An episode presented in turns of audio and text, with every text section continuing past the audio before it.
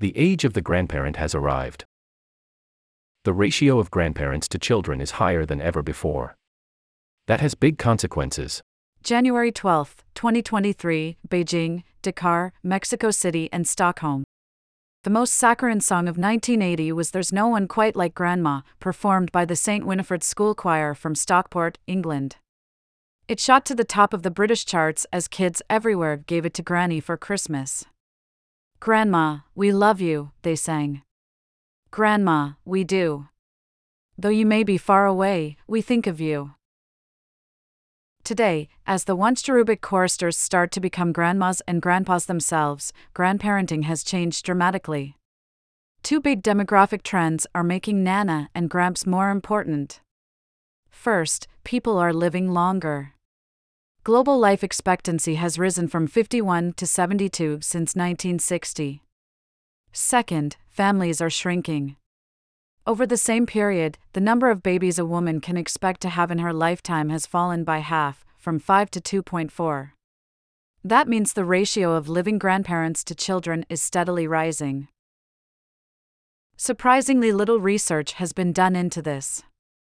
The Economist could not find reliable figures for how many living grandparents there are, so we asked Diego Alburez Gutierrez of the Max Planck Institute for Demographic Research in Germany to produce some estimates by crunching UN age and population data with models of kinship structures in each country.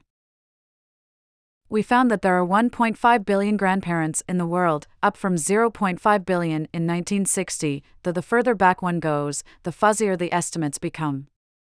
As a share of the population, they have risen from 17% to 20%. And the ratio of grandparents to children under 15 has vaulted from 0.46 in 1960 to 0.8 today. By 2050, we project that there will be 2.1 billion grandparents, making up 22% of humanity, and slightly more grandparents than under 15s. That will have profound consequences. The evidence suggests children do better with grandparental help, which usually, in practice, means from grandmothers. And it will help drive another unfinished social revolution the movement of women into paid work. Since fertility rates and life expectancy vary enormously from country to country, the age of the grandparent has not yet dawned everywhere. See Chart 1. They are 29% of Bulgarians, but only 10% of Burundians. Their average age varies widely, too, from 53 in Uganda to 72 in Japan, see Chart 2. To understand what a difference plentiful grandparents make, a good place to start is in a country where they are still scarce. Consider Senegal. Most rural Senegalese are subsistence farmers. Although fertility has dropped from 7.3 babies per woman in 1980 to 4.5 today, large families remain the norm. Children under 15 outnumber living grandparents by 3.5 to 1. Amy Diallo, an 84 year old matriarch wrapped in a blue and white hijab, has to think carefully when asked how many she has. 30, she concludes, looking up from her cross legged position on the floor of her home in Talleboubès, outside Dakar, the capital, on a street where horses and carts jostle with sheep and cars. As the oldest member of her family, she commands respect. She offers moral guidance to the young be honest and pious, uphold tradition, and stop hitting your younger brother. Every year, she leads a family pilgrimage to Tivaouane, a Muslim holy city, with children, grandchildren, great grandchildren, and various in laws, perhaps a hundred in all. Grandparents pass on traditional beliefs, stories, songs, and a sense of history. More prosaically, they bring an extra pair of hands that helps both parents and children. A study in rural Gambia, for example, found that the presence of a maternal grandmother significantly increased a child's chance of living to the age of two. In sub Saharan Africa, the odds of being in school are about 15% higher for children living with a grandfather and 38% higher for children who live with a grandmother. As for Mrs. Diallo, she has never worked outside the home but she has helped some of her offspring to do so. Day, one of her daughters, got a job in an office despite having eight kids herself, because Mrs. Diallo helped out with the children. Yet, for all her sense of love and duty, Mrs. Diallo cannot babysit all 30 grandkids. The state offers little help.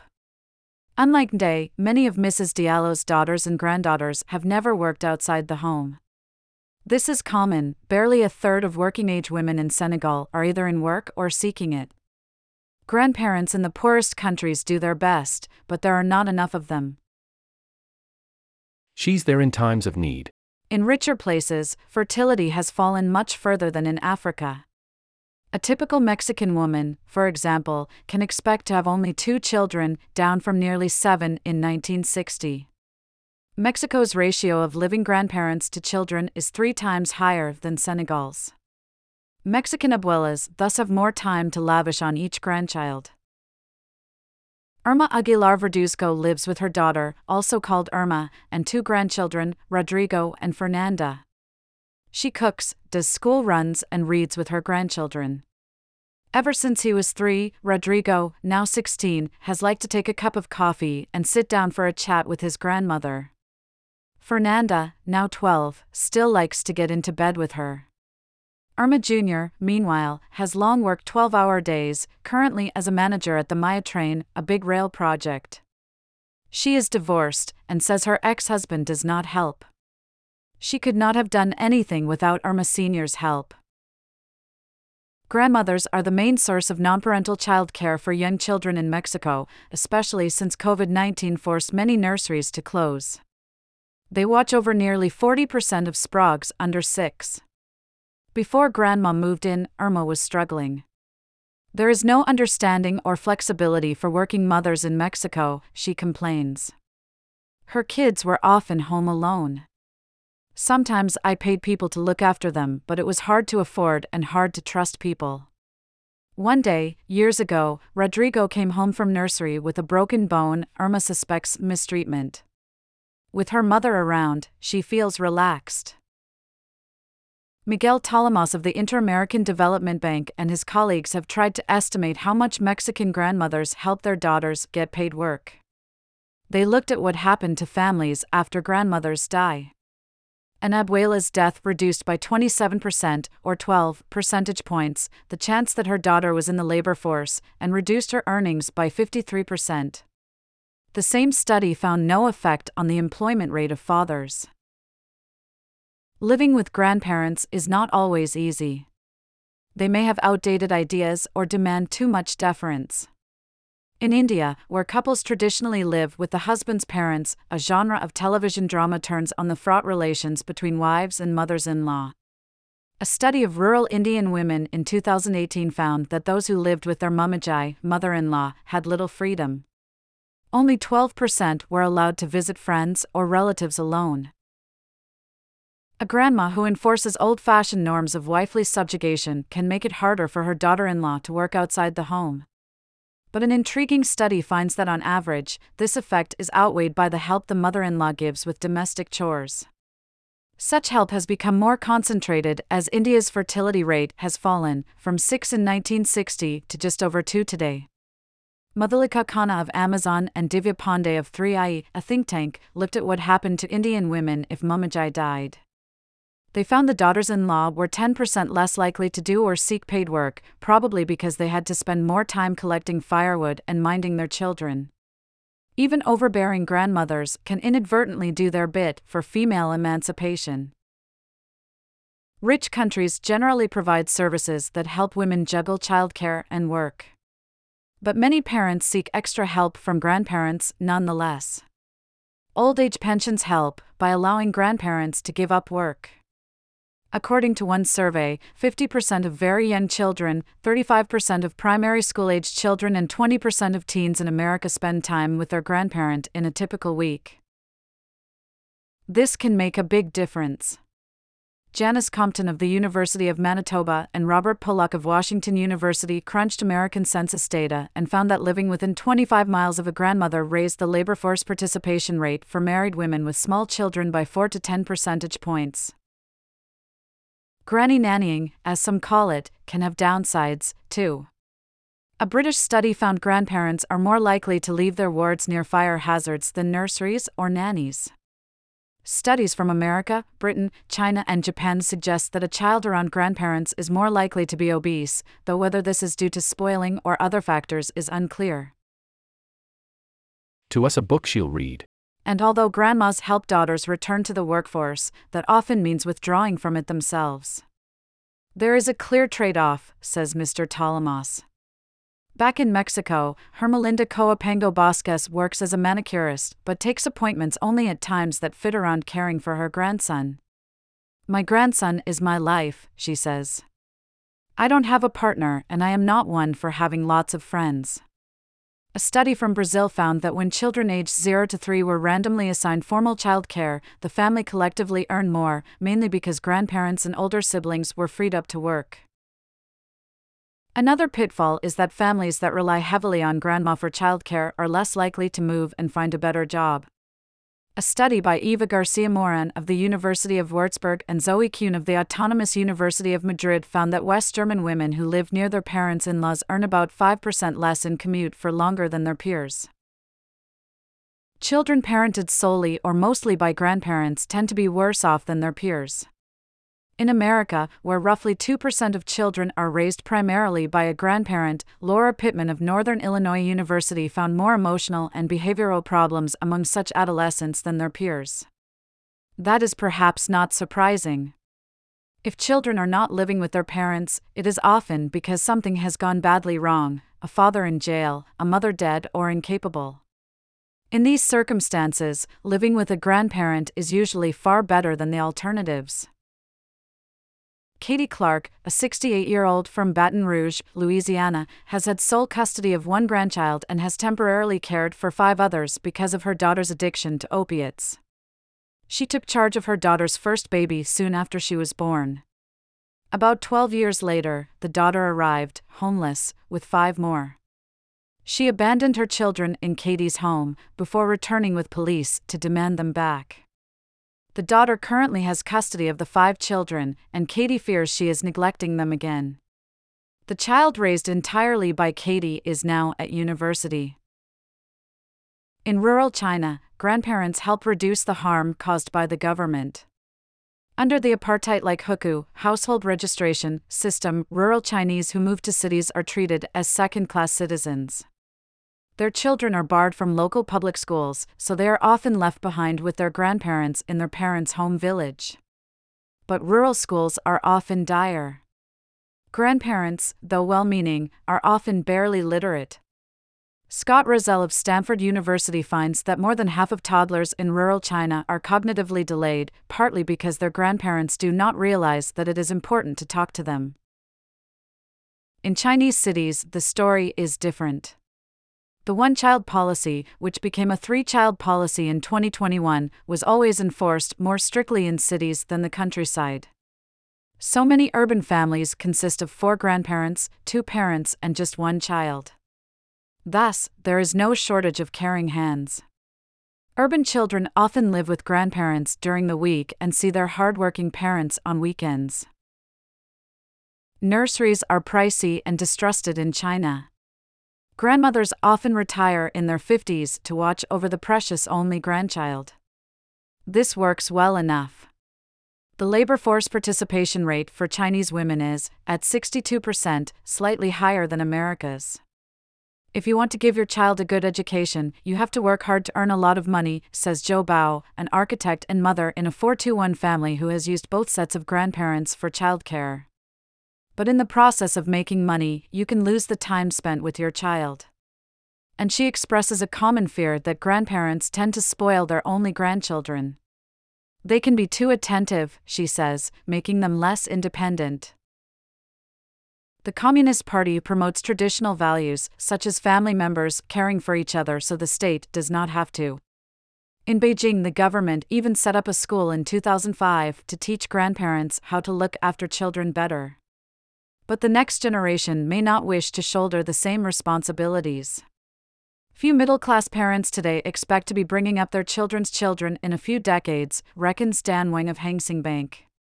If they opt out of grandparenting, that could make it harder for their daughters to combine motherhood and work, fears Ms. Dan. Just stays a little while. Overall, looking after kids appears to be good for grandparents. Those who spend time with their grandchildren report lower levels of depression and loneliness. But one can have too much of a good thing. Youngsters can be exhausting, frustrating, and objectionable. A study in Singapore, with mainly ethnically Chinese families, found that many looked after their grandchildren more out of duty than because they relished it. Many find it harder as they age. Some are squeezed in the grand sandwich generation, relied upon to help both their grandchildren and their own ailing parents. Some hanker for a more relaxing retirement. Grandma Irma in Mexico admits she would like to travel more as her grandchildren grow more independent. One place where grandparents have plenty of time to relax is Sweden, where a strong welfare state means parents seldom rely on them. For each child, a Swedish couple can take 16 months of parental leave, for most of which the state pays them most of their previous wages. The man must take three months, or they are lost, many split the time off equally. Afterwards, there are subsidized nurseries, and the norm is for both parents to go back to work.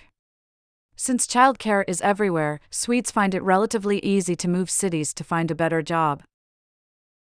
Once in a while, a grandparent might pick up a kid from preschool or babysit, but not always, says Andreas Bergh of Lund University.